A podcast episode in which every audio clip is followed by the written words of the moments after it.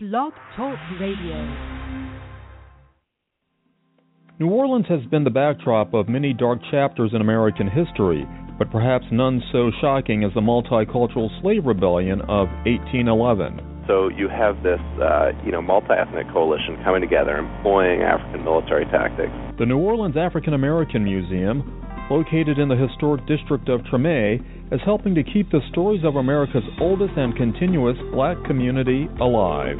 History will echo off the walls as we walk through Le Musée de FPC to hear untold stories about New Orleans free people of color.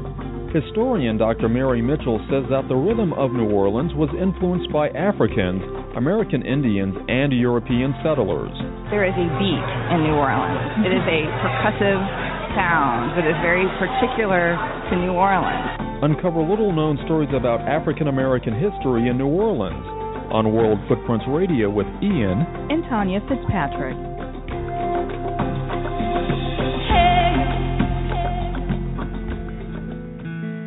Later in the hour, we will explore how New Orleans became the cultural gateway to North America when we speak to University of New Orleans history professor Dr. Mary Mitchell. Dr. Mitchell will take us on a discovery of the many cultures and ethnicities that make New Orleans the most unique city in America. Also, coming up on World Footprints, we will learn about the African and African American contributions to America when we visit two historically rich museums the New Orleans African American Museum of Art, Culture, and History, and Le Musée de FPC, a museum dedicated to honoring the accomplishments and history of New Orleans free people of color. From the floor of the New York Times Travel Show, we will shine a destination spotlight on Panama and China's Hunan province.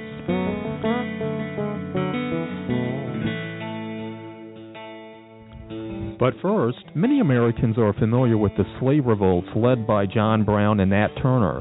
But the story of the greatest act of slave resistance in American history took place in 1811 and has remained largely untold until now.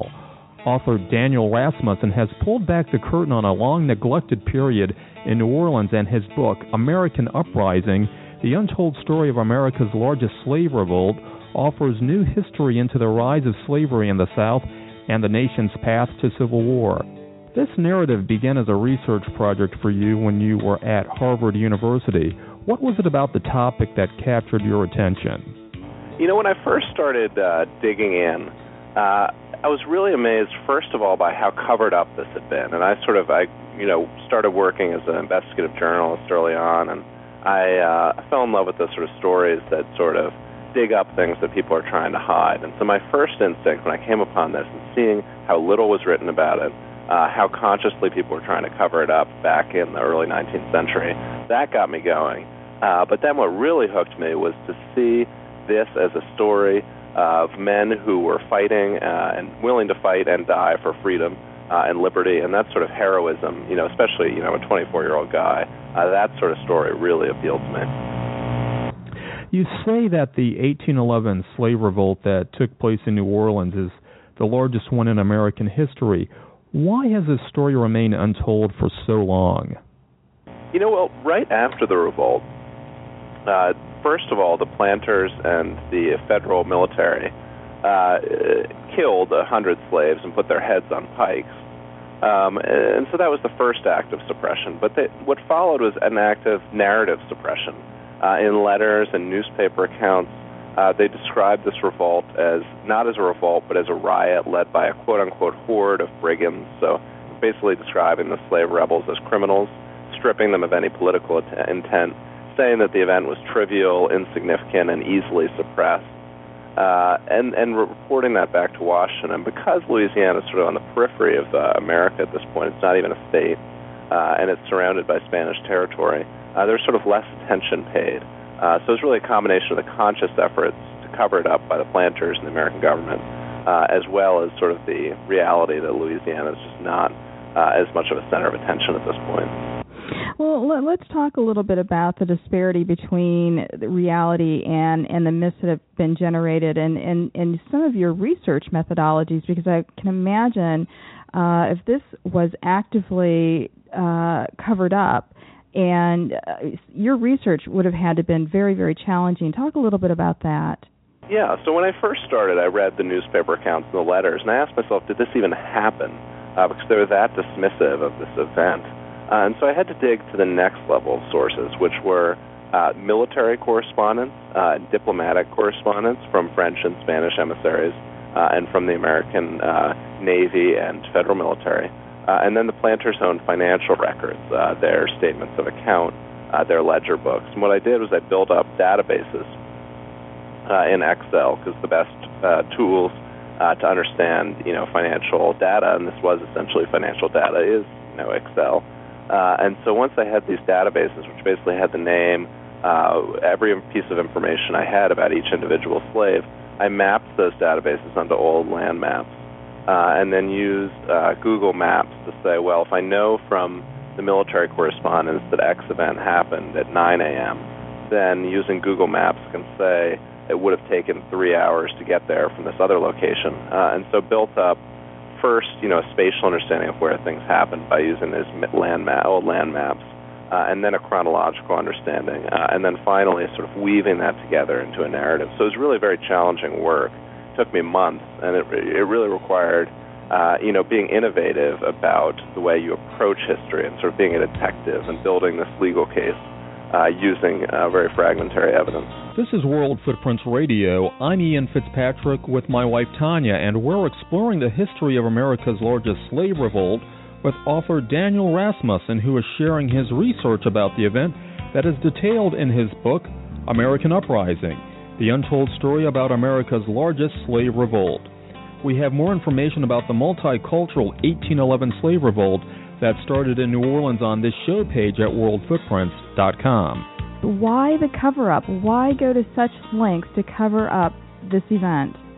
Well, there are a couple of reasons. I mean, I think the, the first uh, overwhelming reason uh, is simply that the idea of armed slaves uh, dressed in military uniform, flying flags, beating drums, standing up and saying, We're, we're free, and not only are we free, we have a real political vision uh, is a fundamental challenge to the ideology of plantation slavery, uh, which is that slaves are not people, uh, they're animals, uh, you know, or as close as you can get to animals, and that they are not entitled to, nor are they capable of, uh, political thinking, uh, and thus are suited to their role as slaves. Uh, and so, the first reason that this was suppressed was simply that they didn't want this story getting out to other slaves, and the planters themselves didn't want to recognize the essential truth of what they were doing, which was, uh, you know, suppressing this political activity, suppressing uh, the inherent humanity of the slaves. Uh, the second reason uh, is that Louisiana is up for statehood at, at this very moment in Congress, uh, and William Claiborne, the American governor, is very keen on preventing uh, the atrocities that were committed, the hundred heads on pikes, mm-hmm. uh, as well as just the reality of the instability of New Orleans from getting back and reports to Washington. So he's very careful about that.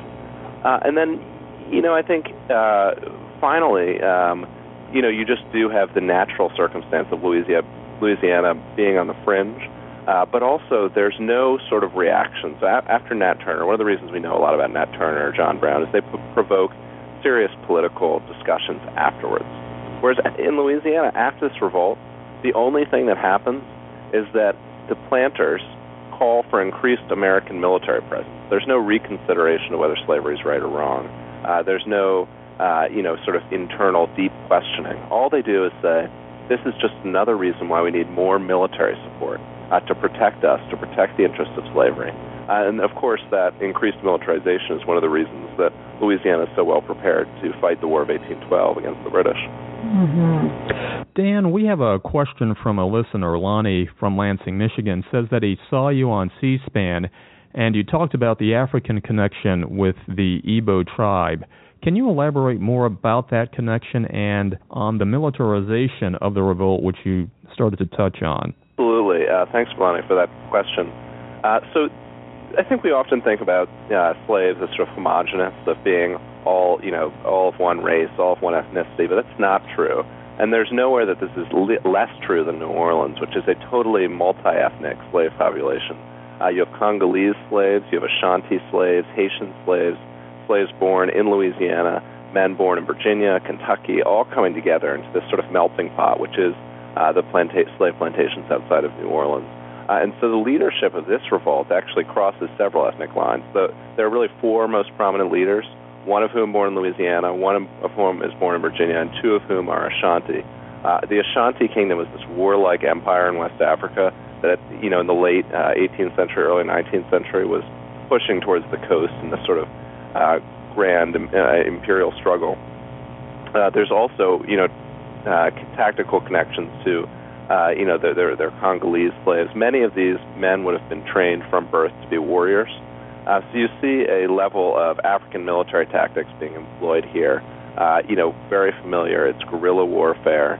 Um, the idea is not to face your enemy into open battle, but rather to lure them out from their centers of power, to harass them, to wear them down. Uh, and so you have this, uh, you know, multi-ethnic coalition coming together, employing African military tactics. Uh, but ultimately, I think they're also uh, inspired very much by uh, European military tactics and by the Haitian Revolution. Right, they're putting on militia uniforms, their masters' old militia uniforms, and they're consciously evoking uh, that symbolism uh, to remind them and their other uh, other slaves uh, about Haiti uh, and about uh, the recent revolution that's uh, taken place there. Uh, Dan, you um, your book also touches on the this revolt, the 1811 slave revolt, and its significance to the Civil War. Uh, talk to us a little bit about that correlation. Absolutely. You know, I think the Civil War, ultimately the reason the Southern states secede, uh, is out of a fear that the federal government will no longer protect the institution of slavery and they, they will no longer protect the institution of slavery against their own slaves, right? Who is the threat in this situation? Who do the southern states, why do the southern states need federal protection? They need federal protection to prevent slave revolts. And if you look at the ordinances of secession uh, and the various states' rationales for why they secede, they cite over and over again the idea of quote, excuse me, quote unquote domestic insurrection, which is the idea that their own slave populations will rise up against them and kill them. Uh, and John Brown's raid is really sort of the the, the the big spark for that. But you have to think about the South, I think, as a as a militarized uh, area uh, with a captive population uh, that is uh, has as its greatest fear uh, this sort of constant paranoia about slave revolt. Uh, and Louisiana, because this is the largest uh, slave uprising, and it, it has such a significant role in sort of shaping, I think, the psyche of the city uh, I think is an excellent example of just what they were afraid of uh, and the ways in which um, slave revolts and political activity among the slaves uh, in shapes uh, the politics of the South. Mm-hmm. Uh, and you can see it here in New Orleans with uh, the way in which this revolt drives the French and Spanish planters into the arms of the American government, uh, solidifies American control, uh, and then uh, fosters the militarization uh, and arming of this area. Even though New Orleans' multicultural roots were more pronounced in the city's early beginnings, we can still feel the confluence of cultures today. To imagine it back then uh, and to read the descriptions of what the port of New Orleans was like then and to see it not as it is now. Uh, you know, I think New Orleans is, you know, is sort of less the center of attention then. But New Orleans then is, you know, the richest city in the South, perhaps the richest city in America uh, the uh, northern edge of this Caribbean culture. Uh, we are constantly having ships coming in from Haiti, from Cuba, from Brazil, from Africa, from England, uh, from Charleston. Uh, you know, coming into the ports. You know, 40 different languages being spoken uh, there, uh, right, you know, in the harbor. Uh, and I think that, uh, even though that, that I think that culture persists today. I think it was much, much stronger back then. Uh, you know, and I think you could really feel it when you read travelers' accounts. Dan, even though we talk about slavery, the peculiar institution in America's development, we're now 150, almost 200 years since uh, large scale slavery in the United States. And I'm curious from your perspective as an academic, the lessons, the important lessons in society building, in economics, politics that came out of this very dark period in American history. Are there lessons today as uh, we look at the world and even as we look at our country uh, stand uh, strong in your mind as we think about who we are as people today and some of the challenges that we face in this world? Yeah, I think that's a that's a fascinating question. One I've thought a lot about.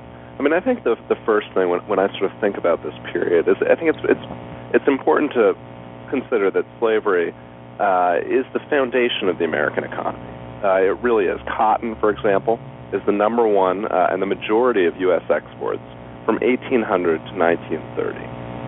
Uh, in the antebellum period, these southern cities, Charleston, New Orleans, were much wealthier uh, than northern cities. And the northern cities were in most ways dependent upon southern agriculture, whether it is uh, for you know, textile mill production that springs up uh, in New England, or whether it's the shipping and uh, merchant banking that uh, emerges in, in, in New York and Boston. Uh, and that's largely dependent on southern cotton and southern sugar. And that, in turn, is dependent upon slavery. Uh, so for me, I think it raises a lot of questions about, you know, economic growth here uh, in the United States being based upon slavery. Uh, and I think a bil- man's ability to rationalize uh, and make, uh, you know, what was really a horrific and immoral institution uh, seem palatable because it had such material benefits to this country uh, in terms of our economic growth, in terms of fueling American expansion and American power. Uh, and so for me, I think it, it, it sort of raises questions about, you know, how we think about our past and, and, and, and, and I think pushing us to look at places that I think make us uncomfortable. Uh, but I think there's another lesson which I think was really important to draw uh, from this story, uh, which is I think that, that we can see the slaves not as victims, uh, that not to see slavery as the sign that we should feel guilty, ashamed, dark about, uh, but rather uh, that we should celebrate the accomplishments of the enslaved. That these men and women not only were they fueling American economic uh, economic growth, uh, but they were also resisting and fighting for freedom and liberty and dying for it. And these heroes who who, who die in the cane fields of 1811, uh, whose actions I think stand as a testament to the best American ideals uh, of freedom, liberty, and equality, uh, and yet who are beheaded uh, because of their beliefs uh, in those actions. And I think that if we can feel proud about their accomplishments uh, and celebrate those accomplishments, I think hopefully we can move towards a, a better understanding of who we are as people. To uncover more history through the pages of American Uprising, the untold story about America's largest slave revolt, visit this show page on worldfootprints.com for a direct link to the book.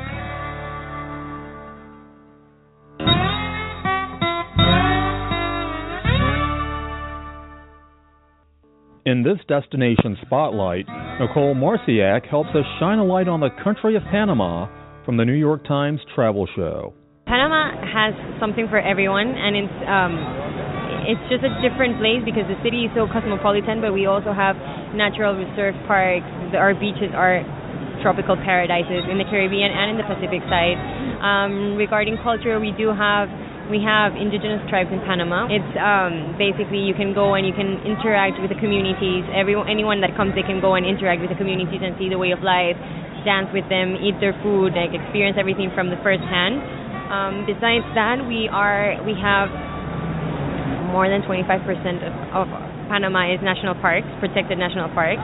So you can actually um, go hiking in a national park that is only 15 minutes away from the city center, or we have two of those close by the city center, and then there is uh, Cerro Ancon, which is a mountain in the middle of the city, the only mountain in the middle of the city that is not so high, but when you go up there, you walk within this like little rainforest, and you arrive to the top, and you have the most incredible view of the Bay of Panama and everything. So that's very nice. Um, toward the outsides of the city, we have a lot of beaches. We have surf be- surf, beaches, which are um, we have been very famous, which are Playa Venao and Bocas del Toro, Santa Catalina. We have different of those. Um, we have incredible sport fishing in Darien, which is um, in a in a place called Piñas Bay. We have um, golf resorts, anything you mentioned it. There's something for everyone. So. So, for those who want a real immersion experience, you mentioned there are uh, programs uh, that allow people to interact, travelers to interact with locals, with some of the indigenous tribes, how would they find those? Um, well, you just go online, and normally the one that is more accessible is called the Embera tribe. So there you can you can just there is um, Gamboa Rainforest Resort. They organize um, tours to go to these places, and different tour operators within Panama they organize tri- trips to do this. Uh, it's a it's not very easy to arrive there on your own. So normally you have to go with a tour that is organized already and it's very nice because you go into um, into the Gatun Lake, and which is the main lake of the of the Panama Canal, and you go in this little canoe inside the like inside the forest, and you arrive, and it's like pure nature, 100%, and it's just it's beautiful. Um, we actually have t- uh, five different tribes. They all live in different regions. There we have um, the Kuna Yal, the Kuna uh, indigenous tribe, which is in, living in the Caribbean islands, which is in a protected area uh, of a thousand I don't know how many islands and it's it's just beautiful. There's nothing there. Then we have um the Emberas that are the ones that I was telling you that they live uh close by like the rivers and lakes and then we have Ngöbe Buglé which live in the mountains and we have different different type of indigenous groups and they've all they've all kept their traditions very intact almost intact they don't really uh, inter they don't really change the way of life to to adapt themselves to what modern life normally is in the city. So, but there's some that of course do. But it's very nice to see that they have kept that um, they have kept that authenticity. I would say. On a previous visit to New Orleans, we had the pleasure of meeting John Hankins, the former executive director of the New Orleans African American Museum of Art, Culture, and History. Established in 2000, the mission of the museum has been to preserve, interpret, and promote the African American cultural heritage of New Orleans with a particular emphasis on the Treme community. Treme is the oldest continuously settled African American community in America and is situated uh, just adjacent to the French Quarter. Uh, the New Orleans African American Museum is only three blocks from the French Quarter and three blocks from Armstrong Park, which is the home of uh, Congo Square. The uh, the neighborhood was like the third neighborhood built in the city and was uh, primarily uh, populated by uh, refugees or immigrants from uh, Saint Domingue or Haiti after the successful revolution there.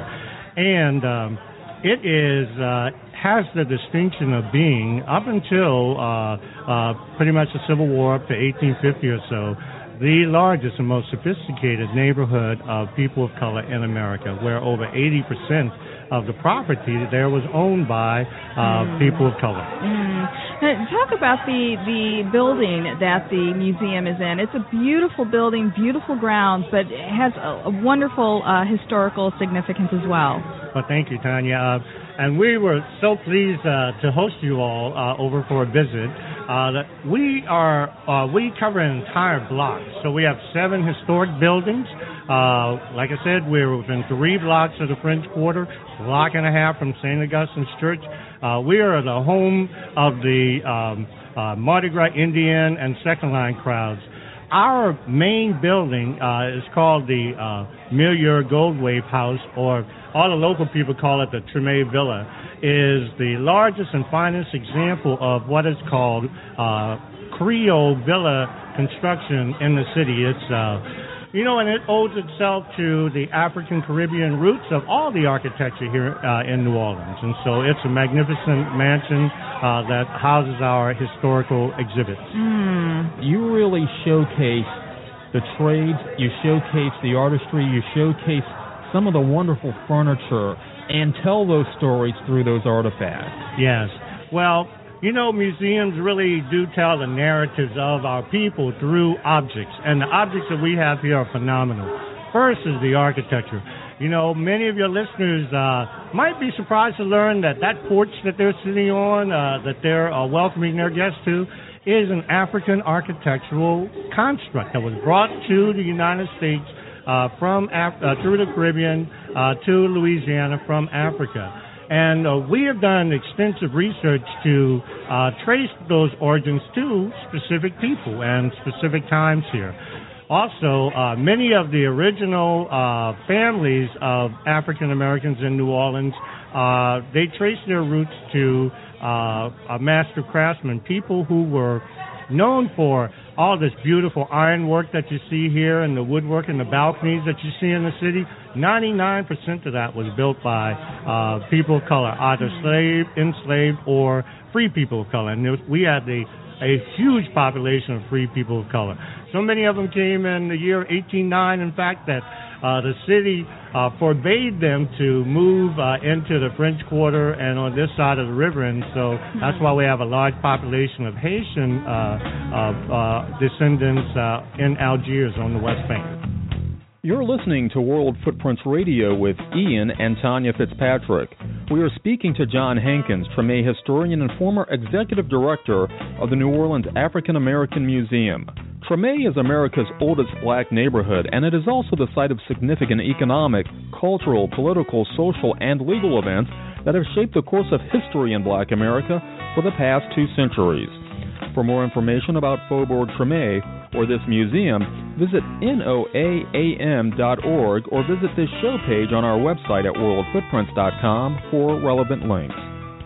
John, some of the most extraordinary artifacts in the museum, and I think things that one will not find anywhere else other than here in New Orleans and Louisiana, are some of the paper documents mm-hmm. that enslaved people used to get their freedom because of the unique way that Louisiana had to record their presence here. Well, Louisiana is unique uh, in the Americas in that uh, we have records of the uh, black population that predates the Civil War and goes well into the uh, colonial period beginning in 1719 from the very first ships. As a matter of fact, we have the records of the very first uh, 25 ships that uh, arrived in New Orleans with their cargo, with the individual names of the individual uh, enslaved Africans. But people in Louisiana, uh, black people in Louisiana, were able to purchase their freedom. And so we have uh, on display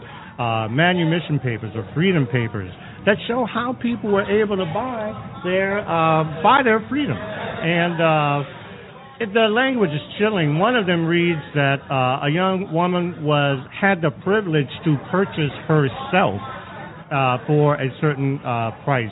So you know what the museum does, I think better than any other place is that we put you uh, in contact with uh, authentic objects, from authentic furniture to authentic quilts to authentic manumission papers. We have uh, signed uh, documents by Frederick Douglass. We encourage everybody to come and see these and see and touch uh, these connections to the Afro-Caribbean past. Now, there's an exhibit I want to ask you to explain. Uh, drip, draptomania. Am I saying it right? Draptomania. Right. The disease of freedom. That's, That's right. very provocative. Explain a little bit about that. Well, uh, in the run-up to the Civil War in 1851, uh, the scientific journals, what appeared in a scientific journal was a medical uh, document that purported to discover a new disease called drapetomania. Now, the word is a Greek combination of two Greek words, mania, which means uh, crazy or insane, and drapto, or draptis, which means runaway slave. This Dr. Samuel Cartwright, who was the leading authority on the uh, physical health and condition of the uh, Negro race uh, through scientific study. Uh, supposedly discovered that only black people in slavery could catch a disease that uh, would entice them to run away.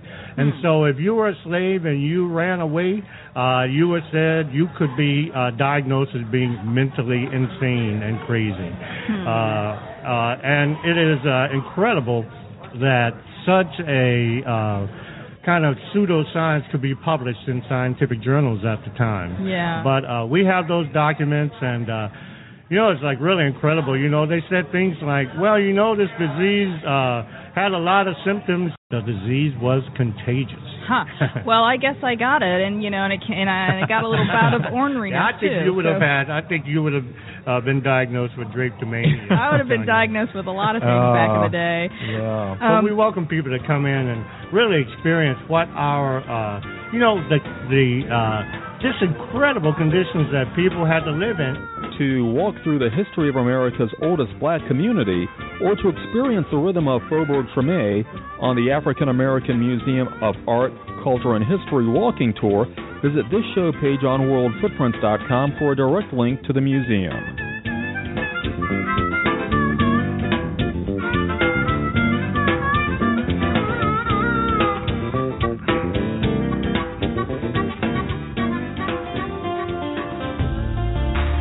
Listening to World Footprints Radio with Ian and Tanya Fitzpatrick. Coming up, we will uncover stories about prominent free people of color in New Orleans when we walk through Les Musées de FPC with our guide, Beverly McKenna. We will also sit down with University of New Orleans history professor Dr. Mary Mitchell to talk about the African, Native American, Caribbean, and European influences on New Orleans today. Then stay tuned as we shine a destination spotlight on China's Hunan province. If you want more travel experiences beyond this radio show, we invite you to visit our website, worldfootprints.com, where you can peruse our library of radio shows, articles, and more. You can also find links to follow us on Facebook, Twitter, and Instagram. History echoes off the walls and along the wooden floorboards as we walk through New Orleans Museum of Free People of Color with guide Beverly McKenna. This historic Greek Revival former residence in Upper Treme displays a hidden history of people whose stories had only been preserved in archival boxes and on cemetery headstones. Trapped by law into a marginal existence between slavery and freedom, free people of color were anomalies in a caste society rooted in black and white, master, and enslaved. Still, their undeniable achievements and vibrant culture serve to rewrite the conventional narrative of the history of New Orleans. This is, let me say, the FPC. It's a house museum dedicated to the story and legacy of free people of color. Um, it's a result of our collection, which goes back over 30 years, of documents, um, artifacts, furnishings, paintings, uh, as they relate to this particular group of people. As you all know, there's nothing peculiar about or special about this group of people being he- only here. There were free people of color all over the United States, 250,000 of them prior to the Civil War, but there was a larger uh, group of them here. Um, records of these free people of color going back to 1722 uh, when they first appeared here and first show up on the the records. We begin our story here, uh, of course, recognizing the connection to Africa, uh, the African retentions which marked this area and which many people still come to visit and to appreciate and to enjoy today are those um, the food, the cooking, all the things that people, the music, the jazz, they all can be traced to Senegal and most of the Africans who came or the slaves who came here. The enslaved had their roots in Senegal. Um, there's no record of people of color ever having owned this house. Hmm. However, this area is called Upper Treme. You just left Treme, which they told you was one of the oldest neighborhoods. Mm-hmm housing developments in the country built and developed by people of color. And so this is just an extension of that area. Uh, wherein, going back to the Spanish colonial days, it is said and recorded that people of color owned 80% of the property in this um, area due to land, lots, the houses, and so forth. And that's what I'm saying. Although there's no record of people of color ever owning this prior to us, um, we know just because we were dominant in the trades, plastering, ironwork, carpentry, a very sophisticated level of craftsmanship, that we built it. So that's our connection. Dr. Louis Charles Roudanez, who was a man of color, um, mother was from Haiti. He was a physician got his medical degree in Paris in 1853. He came back and then he got another medical degree from Dartmouth. This is in the in the 1800s, 1800s wow. mid 1800s. Came back home, had a thriving medical practice uh, where he treated the poor and rich alike. Mm-hmm. A lot of the noted people were his in the community were his were his patients. But in addition to that, Dr. Roudanez was very much an activist and he established one of the first papers dedicated or directed to people of color, And um, where again, he spoke out. He was an advocate for the enslaved as well as the free people, and then he started the New Orleans Tribune.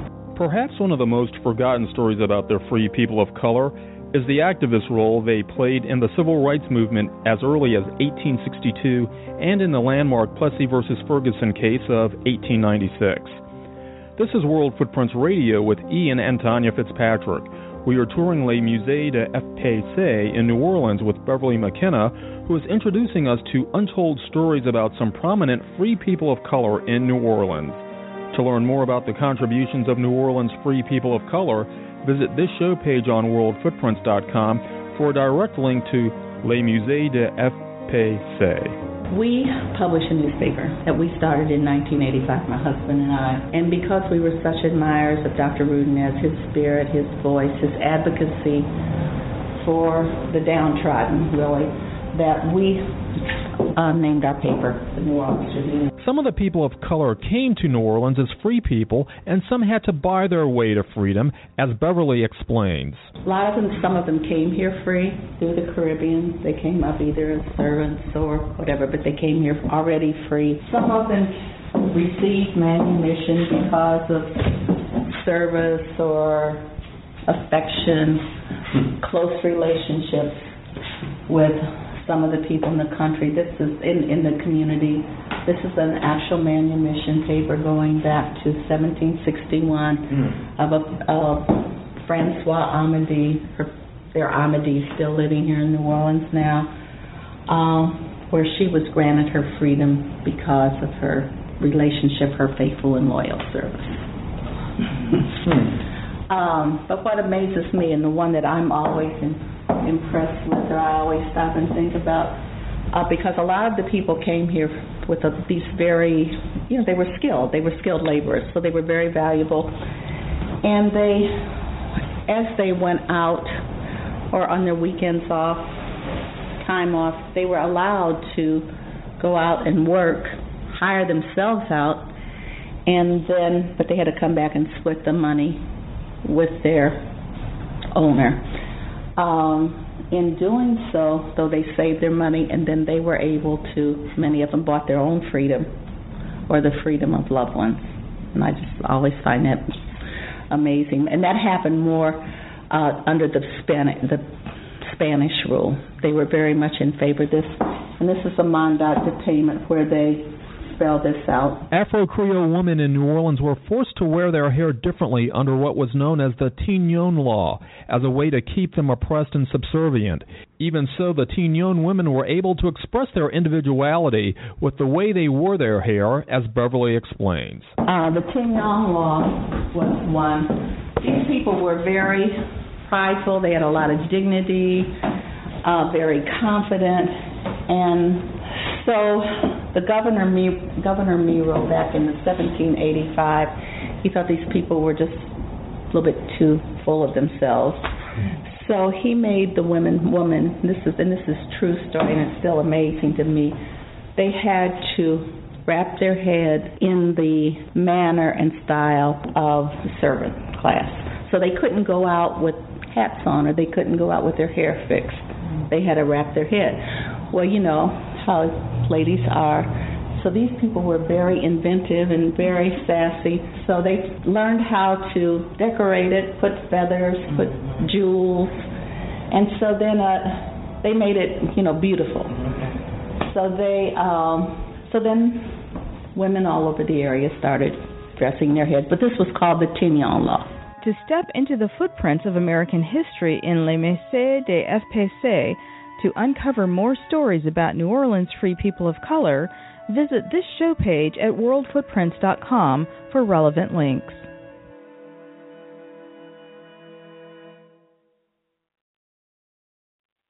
In this destination spotlight, we learn about the history, culture, and tourism offerings of China's Henan province from Evan Chan at the New York Times Travel Show. Henan province is uh, located in the central part of China, in the mainland of China. Um, it is where 5,000 years of Chinese civilization began. And why is that? It is because the Yellow River, the mother river of China, runs bisects my province. And we're best known for the Shaolin Temple. and Shaolin Kung Fu. Buddhism is um, the main uh, uh, the main religion. Well, there's no official religion of China, but it is one of the big influences upon my people. Um, and Buddhism entered from India into China through the Henan province. And uh, you know, so anything that has to do with culture, anything that has to do with what makes our Chinese civilization significant is actually born of China, and that's why our slogan for the Henan uh, provincial tourism is Henan, where China was born. I mean, every single person in China with a Chinese name can trace their roots back to a village in Henan. And so it's just a matter of fact. It's not, you know, we're saying something that, uh, you know, the other 30 provinces are going to contradict. It's just a fact. Yeah, 5,000 years of history began in Henan. I can trace my ancestors back to uh, the Chan village in um, in Henan. How would somebody travel to your province from, say, a major uh, city like uh, Beijing or Shanghai? Besides getting there, once you get into China, the main ways of getting around are high-speed rail and airline. When you go to China, a lot of people have this um, feeling like, oh, it's you know ancient land, 5,000 years. Look at the United States, uh, 1776 until now. How how old is it, right? Um, our 5,000 year old nation is actually very very modernized. So you get the old and the new. So they're surprised to see, oh my gosh, you know, I get to stay in a you know uh, international five star hotel.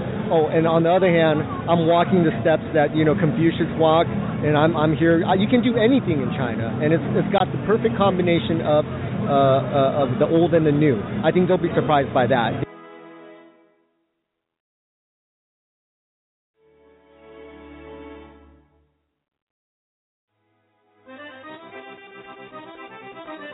The diverse heritage of the people of New Orleans makes this city very unique, interesting, and alive with traditions that are not found in any other city in the country. New Orleans is a place with Africans where they intermingled with Native Americans and Europeans, creating a sustainable culture that keeps New Orleans unique even to this day. The African contributions to this city is vast, but little is known about it. Dr. Mary Mitchell is a professor of history at the University of New Orleans, and she joins us to fill in this information gap. Dr. Mitchell, welcome to World Footprints. Thank you. Tell us about the first Africans to touch New Orleans soil. Well, it seems as though the first enslaved Africans came into New Orleans in 1719 and there was so that was the sort of the first wave of, of Africans into the city. And New Orleans is kind of unique in that it had kind of two waves of Africans with a gap in between. So you had this first wave come in in the early 18th century, then you don't have any importation for a little while, and then it gets restarted under the Spanish colonial regime. So you have people that sort of creolized a little bit, mm-hmm. and then you have Africans coming over who are not Creole, who are African, bringing, and so it sort of brought in a sort of a new infusion of of African culture, African music, African language, everything. Now I understand we did a couple of plantation tours yesterday, mm-hmm. and the Africans, as they said, first came to or were imported to New Orleans, came from Senegal. Is that accurate? That's right. Most of them seem to have come from the Senegambian region of West Africa. Um, so, which is which is good to know for historians because then that helps us kind of understand what their culture was like in Africa, and then they're in turn understand a little bit more about what they contributed here. Mm-hmm particularly Senegambians were good with iron working, uh, and so they brought a lot of those skills over with them when they came. I mean, the colony was struggling in the early 18th century, and they knew if you read all the governor's notes and, and letters back and forth to the um, to France, they're they're struggling to keep it afloat, and they say we need African labor. We mm-hmm. have to have it. Now you you mentioned you know Creolized. Some were Creole. Mm-hmm. It's a whole concept of of Creole. Um, talk about that and some of the early racial ethnic dynamics that took place. Yeah, sure. Well, Creole is a contentious word, as anybody in New Orleans will tell you. um, but basically, the best way to define it is anyone with with ethnic roots somewhere else who was born in the Americas. So that could include Africans. That could mm-hmm. include um, uh, people whose roots are in France and Spain, all over. So it, it's an all-encompassing word. So when you're looking for the sort of ethnic roots in New Orleans, you see in the colonial period all these different groups coming together, but very quickly creolizing. Mm-hmm. which is that they made an entirely new culture out of a combination of all those other um, cultures. And so New Orleans is probably one of the more diverse places, certainly in North America. Even in the 19th century, it's probably one of the most diverse cities uh, because it's a port mm-hmm. uh, and because it had a strange colonial history with French and the Spanish, especially with the African history of the city. When we look at New Orleans, and we've been fortunate on our trips to to learn more about it, we have learned a lot about about uh, the African contributions as artisans, as furniture makers, but the architectural look and feel of New Orleans, uh, from the design of homes, that has a strong set of uh, African antecedents. Would you speak to that? Sure. Um, well, certainly the the shotgun house is the one that people usually point to, and uh, there's been debate about actually where it comes from, but certainly the Caribbean um, is full of shotgun houses as well, and it does resemble construction within uh, West Africa as well. So it seems, it, unfortunately, a lot of what you, the answer is is Creolism. That that all of these forms get creolized in the process of colonization, and they they they become a combination of things. But yes, they do have African um, roots. There's definitely a contribution there. It wouldn't be Creole otherwise. It would just be sort of French inspired or or something like that.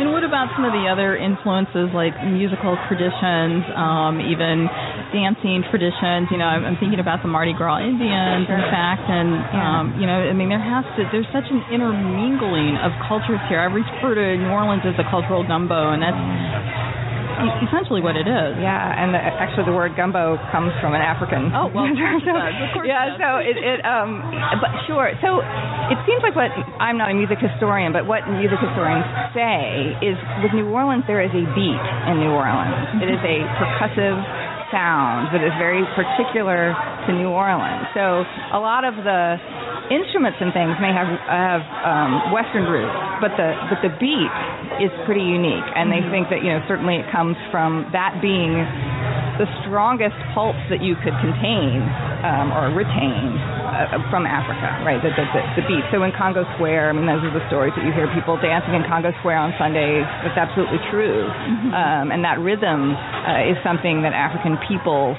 could um, keep alive. And you see it. I mean, you see it in the earliest jazz records. You mm-hmm. see it even in some of the hip hop stuff that comes out today, you can still hear that that particular beat.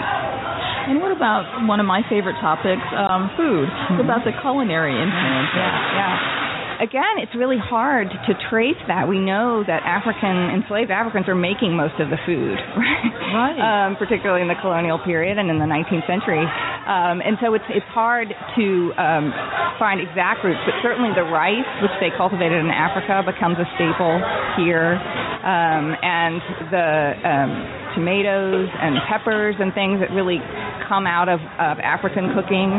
Those seem to have probably been introduced by uh, Africans, but there's little sort of textual mention of that. So we're, mm-hmm. we're sort of dependent on archaeologists to try to figure this out. They find the seeds for us to look at right. uh, to explain to us what, what's being um, cooked in the kitchen. The rich and varied culture of New Orleans is evident in its food, music, and architecture.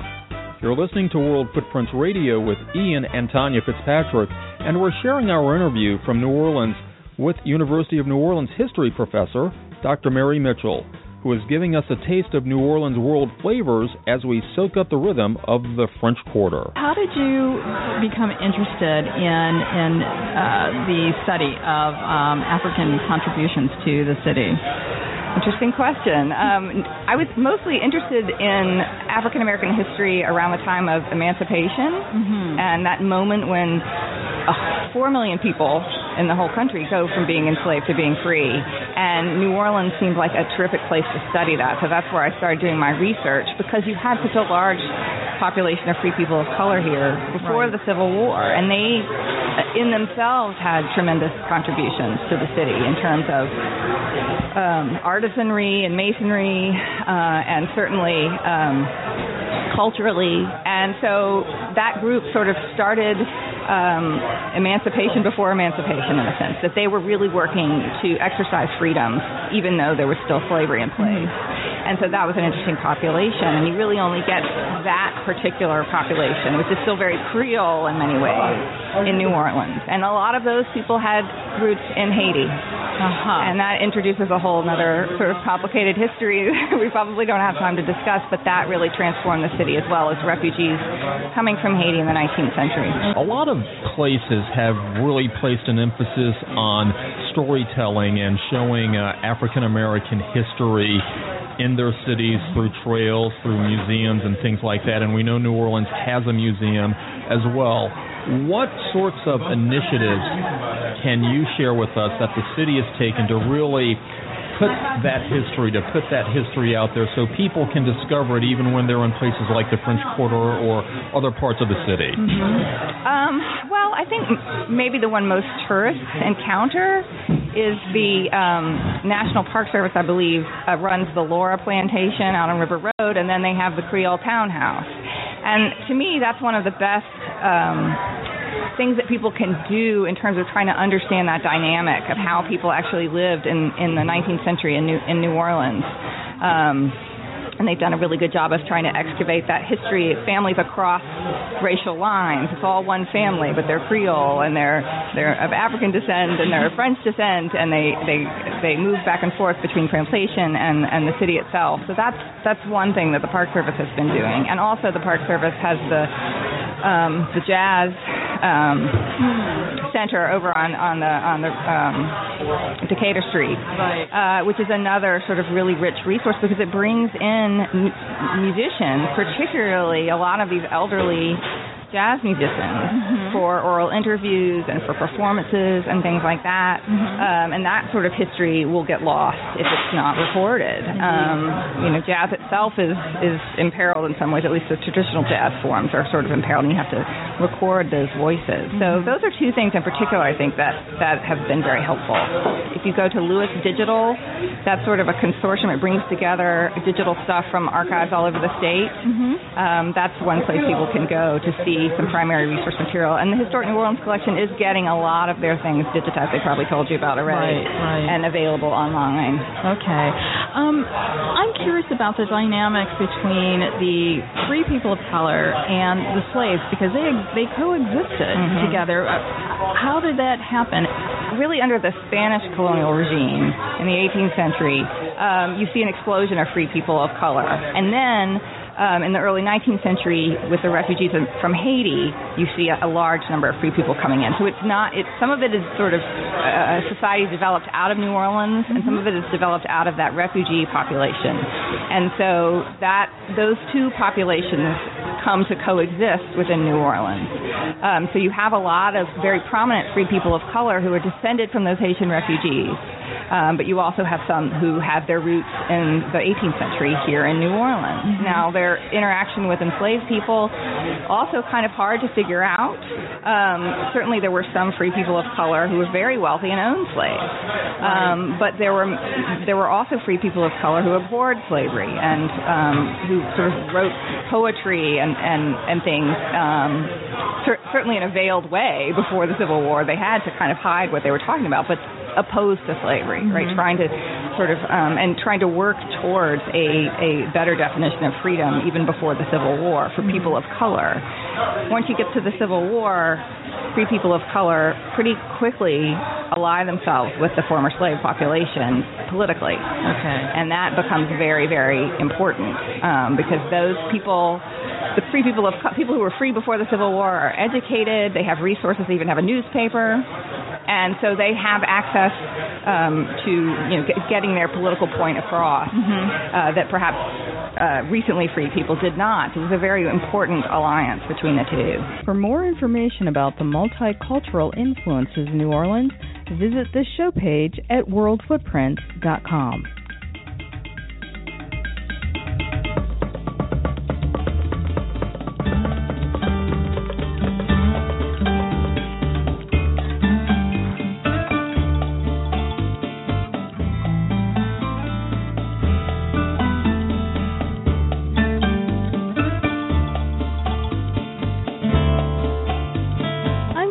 that when most people visit New Orleans, they really don't think about the history that built that city, and certainly walking down Bourbon Street. The largest slave revolt in America is not something that comes to the forefront of one's mind. As we learned from Daniel Rasmussen, one of the things that he mentioned is that the reason why it was so difficult to uncover this history is that it was deemed trivial, insignificant, and easily suspect. I think those were his words. And that's a threat that also ties into what Dr. Mitchell was saying about just how hard it is to uncover a lot of this history as it relates to uh, black people and people of color in New Orleans. They have to go deep, deeper, and deeper and deeper to really get to the truth. Well, I'm sure, you know, there was a lack of record keeping as well. And certainly because the slave revolt, which would surprise a lot of people, it certainly surprised me, it was multicultural. And a lot of the actions of the slaves who were revolting were based on military training, and that really took me by surprise. And so, not only was there a lack of record keeping, but I think it was an embarrassment for the people of New Orleans, for the government of New Orleans at that time. And so I understand why this particular event was swept under the rug. And I think what it speaks to when we hear about the slaves, whether it's the slave revolt or uh, slaves working in the trades, these were intelligent people. These were mm-hmm. smart people. These were not your typical stereotyped view of slaves these were skilled people, and that was one of the things that came through when we toured Les Musées de FPC. Again, looking at the furniture and also the uh, just just the artistry of what went into making a lot of the uh, buildings and uh, the furnishings and and all of that stuff. And we also saw that too in the African American Museum as well. There was just a lot of skilled labor even amongst those who were enslaved. Right, and I know, you know, again, their understanding of this period of history is skewed in some ways because the storytelling has not been accurate and in large part you know again because of the the things that we've already mentioned the lack of record keeping and ego, very strong ego on the part of the um, government of some of these these cities. You know, I've thought a lot about the free people of color when we walk through the museum. First, it would surprise people to know that in the deep south of New Orleans, there were free people of color during a time of slavery. And these were very learned people. They were, as you mentioned, very skilled people you know, very crafty and people who had incredible business acumen as well. Right, and they also were part of a professional class that consisted of doctors, of lawyers, of activists, of publishers, as we learned from Beverly, just uh, touring uh, touring the home there that uh, now houses the museum's artifacts. Mm-hmm. So there was always a great deal of talent, uh, regardless of what one's stature was, whether slave or as a Creole, there was always a lot of talent, and it took that to build that city and build this country. And hopefully, that's something that was illuminated during the course of this show. I hope so. So, in closing, we would like to honor the memory of someone that we really fell in love with, the late Dr. Maya Angelou, who said, Perhaps travel cannot prevent bigotry, but by demonstrating that all peoples cry, laugh, eat, worry, and die, it can introduce the idea that if we try and understand each other, we may even become friends. Very, very powerful words. As always, it's been a pleasure to spend this time with you, and we thank you for inviting us into your home and your life. We're Tanya and Ian Fitzpatrick, and we look forward to sharing another amazing journey with you on World Footprints Radio. World Footprints Radio with Ian and Tanya Fitzpatrick is a production of World Footprints Media, Silver Spring, Maryland. The multi award winning radio show can be heard around the globe on iHeartRadio, Stitcher, iTunes, and more. Visit worldfootprints.com for a complete list. World Footprints Radio is a leading voice in socially responsible travel. At worldfootprints.com, you'll find an archive of past broadcasts, travel news, reviews, and information you can use to deepen your travel experience. Listen, learn, and live it at worldfootprints.com.